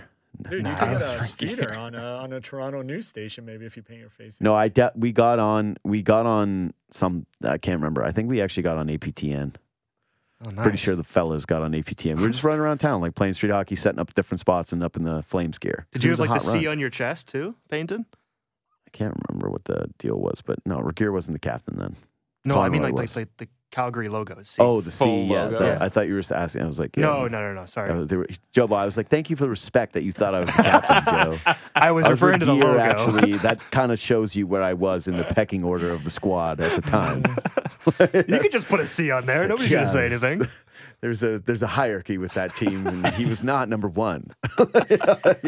anyway, uh, yeah, it's tough times for Calgary. Yeah. and I all I can think of though is this like this was a Kliff Kingsbury of the NHL, where you Yeah. just gave a guy a contract extension, and you fire him. That it's a weird move. If I was the owner, I kudos to the owner Mm. Yeah. because I would never like my money. Yeah. God no. I'm the opposite with that stuff. Like if I spend money on something that sucks, I'm still getting the value out of it. Like I'm not a person that wastes groceries. Right. I'll make sure that the groceries get eaten in the fridge before I'm like, uh yeah, Mm-hmm. no, I'll let this rot and lose money. Are you kidding? No. Yeah. I'll eat it. And I hate it. I want to eat out like I want to eat order out every single night. Right. Like that's me. So I, I'll not only hate cooking, but I hate my losing money suckerness more than anything. like, Well, I- now now that you said that, we need a bu- uh, buyer's remorse story. Do you have anything oh, from the recent past? yeah, definitely. It's just like, Oh, now I'm excited. No, the I'm pain not. on JD's face right now. he's, he's going through the emotions he feels. I over contributed to my RSPs. Mm. oh. and I got like a notification about it. They were like, "You did, you over contributed." And I was like, "Shut up! I'll figure it out later." And it turns out it's actually a pretty heavy fine for that. yeah, and it's not only a fine that's heavy; it's like you have to fill out documents and send them in by mail to Oh. different tax Oh. departments. Yeah, it's oh, it's a That rots. So it's not only do I have to pay, it's a fine, and it's done with through paperwork. It's a nightmare. And so yeah, that's how that's how I feel. Is like I just ignored the warning sign and I went, nah, who cares? You ignored the red flag. yeah, and it turned out to be bad for me. Turned out to be bad. brick wall. You yeah, crashed into I it. know, I know. It was really tough. As I hated it. That's I, I, I, would don't want to talk too. about it anymore. But yeah, Okay, okay. Can can confirm taxes stupid. again, you get paid. No, JD. No. At two jobs, I got messed up this year, man. It's a disaster. It's an absolute disaster in the Can Mackey you ask you guys a question though? Do you guys think Mackey has anything organized? Like, do you think uh, Mackie, if you were going to That's be why we're like, finding this out on if- May second, dude. yeah, if we five percent fine too. Yeah, what yeah, the the- heck? yeah. Austin, I love you, but no. I, I was going to say, if there was a guy on planet Earth that I had to say I'm not relying on having my stuff organized, Austin would maybe be number one. No, buddy, we're in good shape for ever Thursday met. and Friday. Don't worry. Yeah, okay. I mean, that's good. He's been better with the audio lately. That's, that's all I can ask. I try to keep my boy on track and then let him spin off the track. Today, I can't even remember what he said, but he hit me with like 85 Austin It was, stats. it was the Latvia Yeah, Canada yeah, we were thing talking right about before the the show. he like he like rewrote history in like 45 different ways. And I went, you know, your brain remembered a bunch of chunks from a bunch of different years and you slammed them all together into one. it was like beautiful, Torino, 2006, People- Latvia, Canada. No, People dude. have confused Switzerland and Latvia Bro, before. I It's swear, happened. I swear to God. Times. I swear to God. You're like Picasso, but with uh like stats. That's- that might be the you nicest just, thing. You, it's abstract, Yeah, is what you should say. Jackson Pollock Austin stats. is abstract facts. It's the best. He's the man. Anyway, all right, let's keep it moving. What's next? Uh, Warriors Lakers series. Oh, yeah, kicks off tonight. Should be a great one. You would kind of uh, They need it. this. Sorry, They need it to be a great one. NBA Yeah. playoffs stink now. that's awful. Yeah. It's a horror show. Stanley Cup playoffs rule. Jimmy over the NBA this Butler is hurt. Yeah, Uh, like I don't know if he's. I wanted to actually throw that in the best bets, but then I didn't know what to do with it because the Butler thing was such a huge swing. Mhm. But it's like, look at it. We have Celtic or we have Celtics who blew it last night. Maybe that series is interesting if Joel comes back and that game has a like massive consequence on the series. But I just have to figure like that was the ultimate. Celtics blew it last night, Yeah. right? Yeah. But even still, that series, if Joel Embiid's not healthy and Boston doesn't clean that one out in five games, like they got the ultimate Harden game and they barely won. yeah. Mhm. Anyway, anyway, 45 I- points. I, I'm not trying to disrespect the Sixers here and whatever, but yeah, uh, I'd be pretty shocked if that's an interesting series at this point. I'll just say it with where Embiid is at injury status wise. True. The Knicks Heat series is 90s nostalgia, but it's a rock fight. Yeah. And if Jimmy's hurt, it it, it ruins it. The, the Oh, latest I've seen is he's still questionable with the yeah, ankle. but I'm just saying, uh, did you watch that game? Did Yeah. any of you watch Yeah. it? He After didn't do he- anything. He Yeah, turns his after- ankle and he's he's a statue. He Yeah. stood in the corner. Yeah. Every pi- and the Knicks Mhm. never went after him. No, somehow he didn't move. It was bizarre. He didn't move, and so I I don't know, man. I don't know. Like I don't I don't know what Jimmy is going to look like. He's a warrior. He'll probably just be fine, but at least there's a threat to that series. And then the Nuggets Sun series yeah. again, like the Nuggets just got a game from Jamal Murray, the second best scorer on the team, where he was one of eleven. What did he finish with? Four points. I'm gonna check it out. I think he finished with 10 points. Okay, so great. He scored a bunch at the very Yeah, end. Yeah, he scored a couple at the end. I think he was three for 16. It was a really bad shooting. It was something. Three for sixteen they got from Jamal Murray. The Suns held them Three to for 15. They they held them to under 100 points, hmm and the Suns still lost. Yeah. And now Chris Paul's hurt. That series might be straight up done in five and He was six. 0 for 9 from three. Man, yeah, I know he was terrible. The like Chris that's, Paul thing that- seemed. I thought he hit at least too. No. one. no, at least Chris, and Chris Paul throughout the game actually was one of their better guys, hitting like a Mhm. bunch of mid range shots, and he was playing well in the pick and roll, pick and pop, drilling them, Yeah. kind of keeping them around. And then, yeah, just that Suns team does not look good. They just it they they don't know. KD and Booker are just kind of taking turns. Yeah, they don't know how to play together it yet. feels like KD is not involved enough. Mhm. and then all of a sudden it'll be uh, like basically they're relying on Booker being their alpha, which is fine, I guess. But I, yeah, that's is that why you traded for KD? It- Yeah. And so there's this kind of like, hey, it's your team, D- Book. You take it. And Booker's awesome. He's one of the best players in the NBA, one of the best scorers in the NBA. But it's like those two guys every single night are playing like 44, 45, 43 minutes. And then the guys K- around KD them. a tough night. Yeah, because the bench too. is terrible. Like Dude, the bench- campaign la- last night was so Their bench had f- painful to watch. their bench had four points total. Their last bench, night. their bench is a absolute nightmare, and that's what I'm saying. Free T Ross. I genuinely don't understand why T Ross can't get a look here. They're playing. Even at least like 15 minutes. Or that- that's- they're playing. Dame, how is he not better than Damion Lee? The guy Yeah. actually shot. He, he was bad for them down the stretch, but it's like give him a shot. At, Mm-hmm. at this point, you know you've got to just try things out. And it, to me, T. Ross at least was a bucket at one point of his career. He was a 15 point a game guy. He was a six man kind of candidate, floaty aroundy kind of guy. So try him anyway. I Mm-hmm. Just the Suns, I have no faith in. And so we need LeBron, Steph ultimately Yeah, we to do. show so We do. let's get you know Yeah. we're excited for it. It should be a good series. You had kind of brought this point up uh, yesterday. Like who's got more at stake legacy wise in this series between uh, Steph and Bron? So it's hard for me because this is the way I look at it. LeBron, if he he- like, he actually has five titles potentially on the table here. Mhm. So it's it's bigger for LeBron in the sense of the stakes of winning another championship. To me, it it's like if he's only there with Jordan. Yeah. Yeah. And all of a sudden, if he has as many rings as Kobe, if he has five championships, Yeah. and now he has two with the Lakers, one not inside the bubble, everyone pretty much clearly agrees that he's in some fashion one of the best couple of players in the NBA, right? It's, you Mhm. really got to be stretching to try to put him below other guys, but you can't even be a hot take artist anymore and have the Kobe over LeBron No. take if he's got five. And so I just feel like he just cements it with five. And he does have just a far more legitimate shot of having, he gets another summer cycle of I'm better than MJ. Let's not forget that MJ put out the last dance right after LeBron won the bubble title because he wanted everyone to make sure that this went away and that he was petty about who was the GOAT, and blah, blah, blah. There's, I don't think LeBron, I don't think Michael has any other moves. like, hmm. to, what's he going to do? Release a best He's of? come off the bench for You know, Charlotte. What's Michael going to do? Yeah, exactly. Sell the Charlotte Hornets? Yeah. yeah I, I don't know what his move is. So I do think that there's a huge, there's a much bigger, just all time position thing that LeBron can have with five titles. Curry also has five on the table, though. Yeah, He's but got four. yeah, but man, Ju- I'm just saying. I'm just saying. Curry will always have what Kobe had before we went nutso with it, which Mm. was being the second best player on a championship winning team. Kevin Durant was around. for two of them. Durant won two chips, and it was they lost to the Cavs. Yeah. And then he went out and got a best guy. I'm just saying, no one's confusing Steph Curry with Michael Jordan.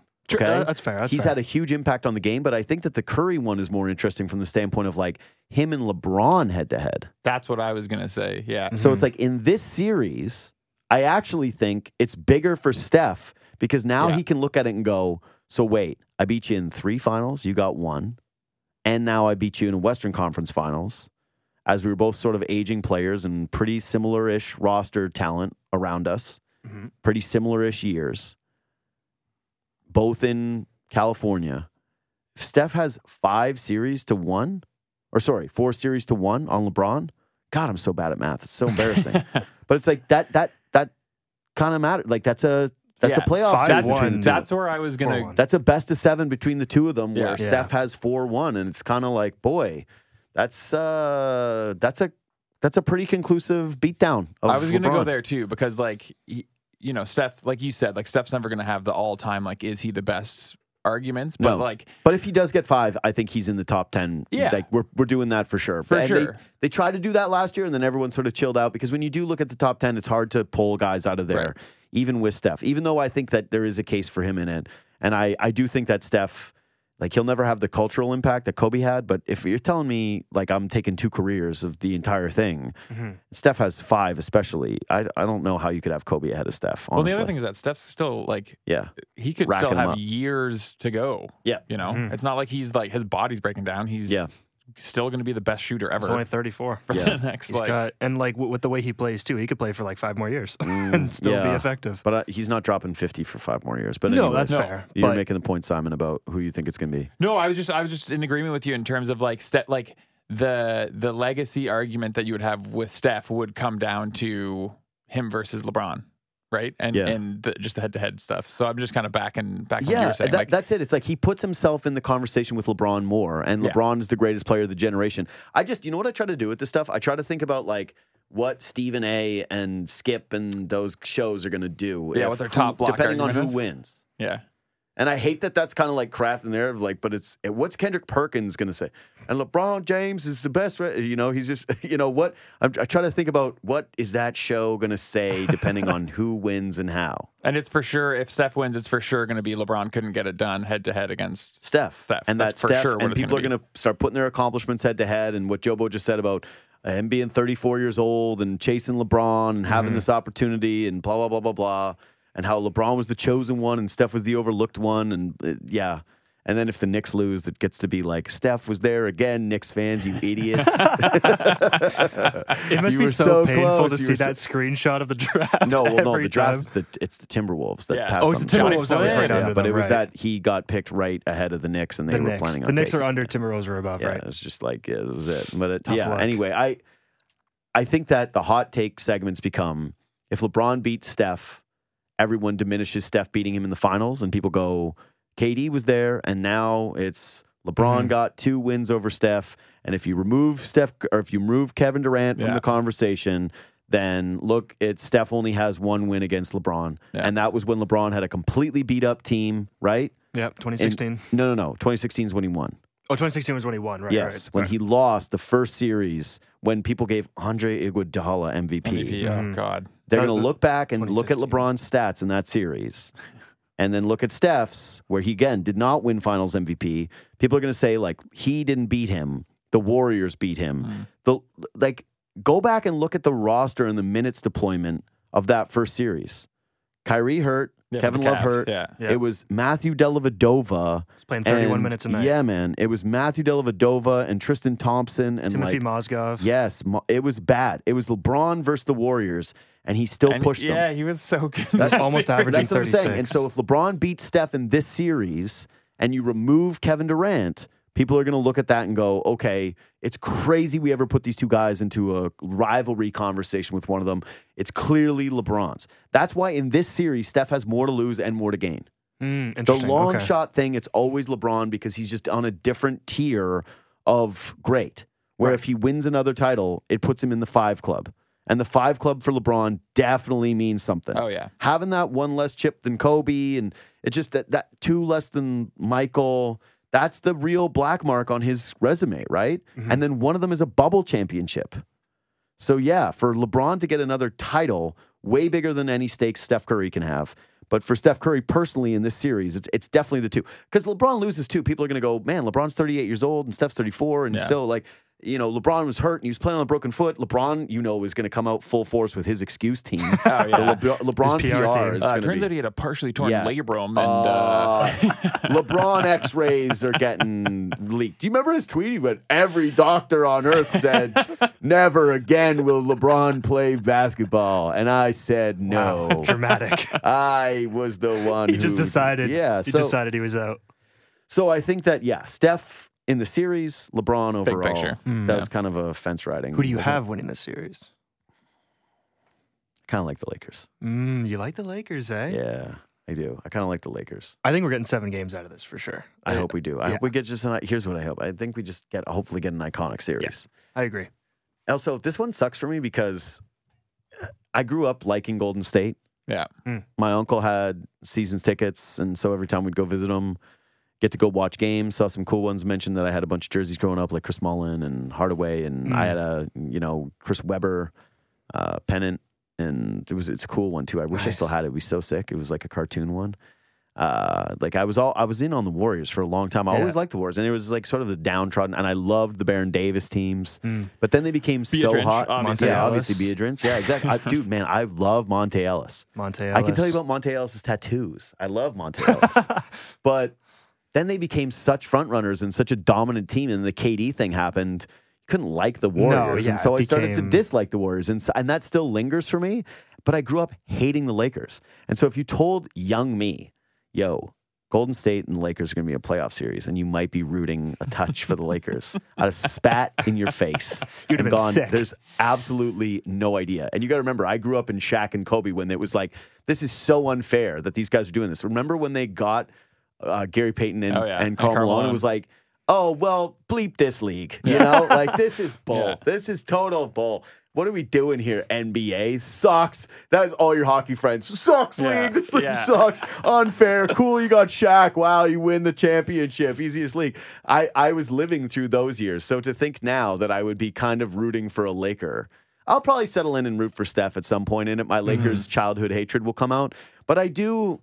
Like I just LeBron is the player of my era, and as long as LeBron Yeah. is the man, then uh, he's older than me. It's just it's important, you know. It, it will be hard not to for Steph, especially if, like if the rest of his team doesn't show up and like Poole's not shooting well, Clay's not shooting well, and it's just I Steph carrying on his own. I can Oh, see why Poole Draymond is- oh, punches Poole- like Man, that so guy. rude. Poole is a yeah. volume I know, shooter he's- brick show. And then he plays no defense and he talks Yeah. trash. I'm like, yeah, Draymond obviously just just lit you up. Do you see the clip of them Everyone's after? like, poor Jordan Poole. And now history's changed. We're like, eh, kind of you get see it. the clip of them after Game Seven, like after the Kings Game Seven, when Uh. Draymond and Poole were like after the game, they're like pushing each other again, and like Uh, arguing. no.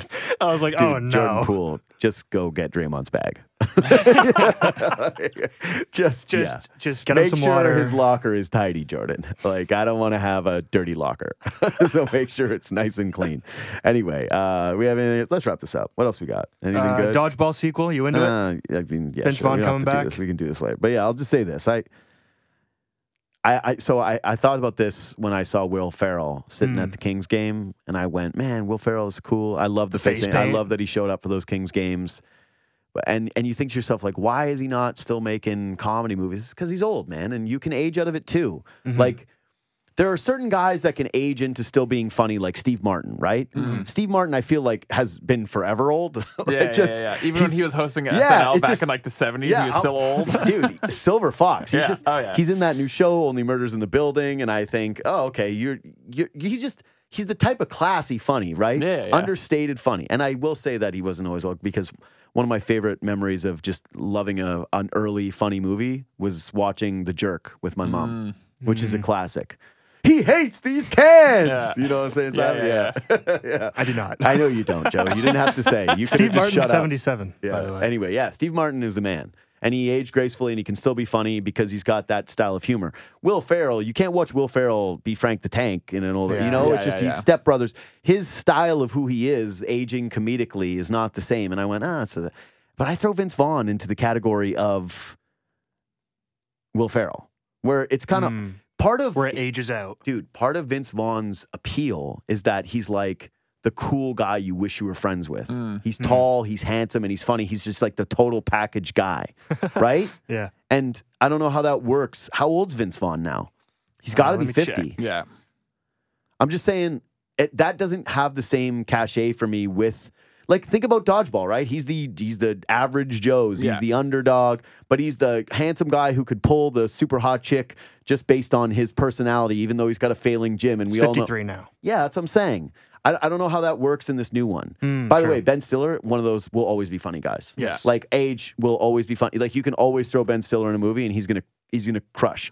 Like I have no fear that he's gonna be the. Uh, here's what I'm most confident in about the Dodgeball sequel. He's clearly in it, right? Yes. Ben Stiller. Yes. He'll be infinitely the best part of this movie. Oh, He's yeah. the number one reason to see this movie. Yeah. It's not Vince Vaughn. But some of those other guys, like again, at the time, Justin Long was the uh, man. Justin Long, I can relate to you because you're the guy who looks young Mm. and you can be cute at one point in your life, but then you're gonna just be boy face in old age, and it's that awkward look of you have a boy face but you're old. And I, I fear what Justin Long is gonna look like in this movie and how I'll feel about it. I need man, I wish you could get like uh hair transplant but for beards. So I could have a beard when I get Beard plugs? Dude, I, I so desperately need a five o'clock shadow at some point in my life. Like I'm gonna get turkey neck and jowly, and people are gonna go, "You're like a boy face, but you're old and gross, and you make me sad, boy face, old man." are you old? Is he young? So yeah, Justin Long. I just yeah, it, some of these sequels. It's just can we get some new ideas and can we get some new people? Because it just feels like for the younger generation of funny people, they are not allowed to be funny in a movie, and but there's like uh, funny card you have when you're older. Like it's why I'm s terrified of losing Chappelle. Is the day Chappelle goes away, feels like who's going to pick up the mantle as the stand-up comedian that can say it, or Bill Burr, right? Yeah. When we lose Bill Burr and we lose Chappelle, when those two guys throw the sneakers over the telephone wire, are we going to see stand-up comics have the same kind of ability to withstand the cancel culture of things? And it's mm-hmm. already happened with comedy movies. I've said this a million times before. If you went into a college dorm today, what would the comedy movie be that's on the kids' dorm room wall? And they would probably still have Step Brothers. They would probably still have Old School. Mm-hmm. They it would be that nothing good has been made since those movies. And so now it feels like they're trying to reach back into this and find whatever they had there with comedy movies. But to me, it's just the big issue is you're not going to get, or super bad, right? Those were the last ones that were like, yeah, the Seth Rogen ones. The young Jonah Hill. Where are you going to, you have not seen quality comedy movies or comedy franchises or comedy figures emerge because that stuff, when you watch it now and you watch a lot of those things back, it's tough to age and people go, hey, hey. Even think about how like Robert Downey Jr. has to like once a year deal with the Tropic Thunder stuff. Yeah. And someone's like, did you guys know? It feels like more It's than like, once a year. "Ah, we're doing this again, or or Ben Stiller with the Simple Jack thing. Did you guys know what they did in this movie? Oh my! Mm-hmm. Someone fills their diaper, and then it's a scary thing. And so, but if you're Ben Stiller, you can survive Yeah. that. You know, you're Robert Downey Jr. You can survive that. Movie stars aren't the same way anymore. Young stars aren't the same way. Like they're way more afraid of the repercussions. I see that in this business, in this industry, even with people trying to have takes about sports, Mm-hmm. they're afraid to do some of them. So no, I get it. Anyway, that's the rant on that. Went on, we got went long, but yeah, the Ben Stiller thinks the same way that you do. If it, if it helps. Yeah. He, he he agrees that he was he was wary about the the sequel to Dodgeball to, to Dodgeball because it's like people love the first one so much. It's like wary about doing it right the second time. No, that's you what I don't mean. want to gonna tramp over it. That's that's why it's like, dude. Mhm. So the, the sequel hasn't gone into production yet or Are anything. there It's just good like comedy sequels? Yeah, I could not be more out on this idea. Yeah, but I'm just are off the top of my head, I can't think of any that stood out to me. Like yes, that's I guess hundred percent. I, am a little Police Academy is a bit before my time. I ne- that never hit with me. Same with those movies. Like I feel like this this was a move in the 80s or the early 90s where it'd be like Hot Shots or Uh, I remember Hot or Shots. Lethal. Hot Shots Part Duh. not 22 Jump Street was pretty good. Okay, yeah, that one I'll, wasn't I'll bad. give Twenty Two yeah, Jump Street. Actually, yeah. that one wasn't bad. But also, it was kind of like that's like a movie I throw on for an easy watch. Not like wow, this was a comedically brilliant. Yeah, yeah. It was like oh, look It's at not the a dumb handsome guy, it's- haha, you know, and Jonah Hill, and Ice Cube's mad. You know, that was the whole funny parts. Hey, Have you just the seen- My Name is Jeff part. That's yeah, but but but it's like hold on, follow me down this. What what's the one with Liam Neeson that was a franchise? uh, Wet, Taken. Naked Weapon, Naked Gun? Liam. Naked Gun. Was that it? Yeah, because it's Lethal Weapon, Naked Gun was the spoof movies. Right. I'm saying like 80s and 90s. I feel like they did like Hot Shots Mm. One, Hot Shots Shots Two. Yeah, like le- Lethal. Or God, why can't Naked Gun? Naked they would yeah. do stuff like this, comedy sequels, and it would sort of work in that time. But I don't feel like that's a modern dayer move. I can't think of just um, a and franchise. Leslie Nielsen. Leslie Yeah, Nielsen, yeah, but I can't think of uh, my my claim to fame from being in the Yukon was I had a friend who was uh, like I think Leslie Nielsen was his uncle or something. And it was like Sick. wow, cool, so sick. I know, yeah, He's- yeah, he's of course, back- Airplane is the best. He's bringing back Naked Gun too this year. Yeah, all right. Uh, but have you seen any of like the the like years years later sequels? Like I never saw Anchorman two, and oh I my never god, saw see Zoolander that's what I'm 2. saying. Were they any Nightmare. good? I never saw Zoolander two. I couldn't be less interested in watching No, those because like gotta- I just feel like it's going to ruin movies that I loved see, as like a 14 year old. This is what I'm saying. I have no interest. Austin Powers was good franchise. Hey, Austin Powers hit sequels well. All right, was Goldmember number two or th- no? That Goldmember was was three. three. Who is two? Uh, Why can't I remember two? It might it might have just been called. Aus- I don't know. Was it just called? Au- Was no Spy Who Shagged Me? Spy Who Shagged Me. yeah, yeah, Yeah, Spy Who Shagged Me. See, that was a too. sick run. Wayne's World 2 was good. Yes, it was good. Yeah. So, yeah, it's been a while, basically, since we've hit on a comedy sequel. Because you're right. The Anchorman 2 sucked. Mm, yeah. So bad. So horrifically bad. The worst thing about Anchorman 2, maybe this is actually why Will Ferrell is retired, is he tried to be like, I'm doing a podcast as Ron Burgundy. I'm going on newscasts as Ron Burgundy. Remember that? Ron? yeah. He, He he, like, did like "I'll- the whole campaign of like he went on like Jimmy Fallon and or Jimmy Kimmel as As Ron, Ron Burgundy. Burgundy. Yeah. It was too much, dog. He also he did he did an LA Kings game as Ron Burgundy. Yeah, man. He I went know. in the booth. I know. We've Yeah. all tried to forget. Sorry. Brought it so bad, dude. so bad. You, but you're right. Anchorman 2 is horrific, and Zoolander 2 was a complete non-starter. Throw Rush Hour in there for good sequels. Good Rush sequel. Hour. That is a great sequel. pull. You want to talk about a movie that it would be tough in these times? Yes. Rush Hour has some scenes where you're like, oh no, you wouldn't. Rush Hour is great though, man. Rush Hour, Rush Hour two though, yeah, actually, Rush Hour two is pretty good. Are you excited for Rush Hour 4? No, No. see, that's what I'm saying. it's falling into the same. Didn't even know there was three. These. Didn't even know there was we three. don't need Yeah. these Uh, like a decade after. yeah, that's what I'm saying. I don't, I don't want to see f- guys who are funny and hit on a thing ten years later. What are you up to? I don't like the, need that. The, the same shtick of what they did 10 years ago. Uh, but see, now that I'm scared because Ben Stiller is a part of this because he's like, I can't say no to the money, but he already did Well, the Zoolander the- 2 since thing, and he's like, is I know what this is like. Since the film is not in production, it's Buddy. not it's not in like anything's like started filming, so Stiller Yeah. could still back out. No, Azo, Simon, and I are of an era where all the funny movies, we know all the funny lines. Like if I do any funny line from Zoolander, we know it. Okay. Mhm. I don't know a single line from Zoolander 2. And if, and if I said one right now, like actually, just go to IMDb and do the the quote from it. It's nobody's gonna know. It's like we should have done that actually real or fake from sequels or something. It's like a real quote or a fake quote. But yeah, there's no Zoolander quote that I know. I know that whole movie beat for beat. That's one of my favorite comedy movies, Zoolander. Really, Really? so great. Mhm. Such a amazing movie. But why male models? Yeah. a center for ants. so great. Uh, Owen Peter? Wilson. Yeah. Wow. Yeah, it's so good. It's so good. I still to this day say so hot right now. So hot right now. And yeah. When Will Ferrell spits the hot coffee in his face says your mistake indeed, Jack Jacobib, that's one of the top ten laughs I've ever had in my entire life. That I'm is- really showing my age. here. that's This is tough. yeah, Joe. Again, you don't need to talk. you can just be quiet and say Just sit in like not say what you don't know loudly. if, if like people have a conversation about something that you don't need to be I don't know that. You go, guys, I I No, don't I know, know." what's going on. Thanks, Joe. God, But yeah, we don't need the 50 year old virgin. We No. don't need knocked up again. No. We don't need any of this stuff. Yeah. Leave People it. knocked up Virgin by would be hilarious. what? What? Simon just said 50 year old virgin. I'm there for that, No. actually. That would Leave actually it. be really funny. No, man. Leave again, the those guys past. already get in trouble still for like clips. They hate it when the clips. Anyway, we've gone too long. Let's wrap this podcast up. This is a fun one. Let's get the preview going. Uh, subscribe to this podcast. Leave five stars. Hit me up if you want to try Betano. Uh, at JD Bunkis. Follow on Instagram and Twitter. We'll see you tomorrow after game one. Whew.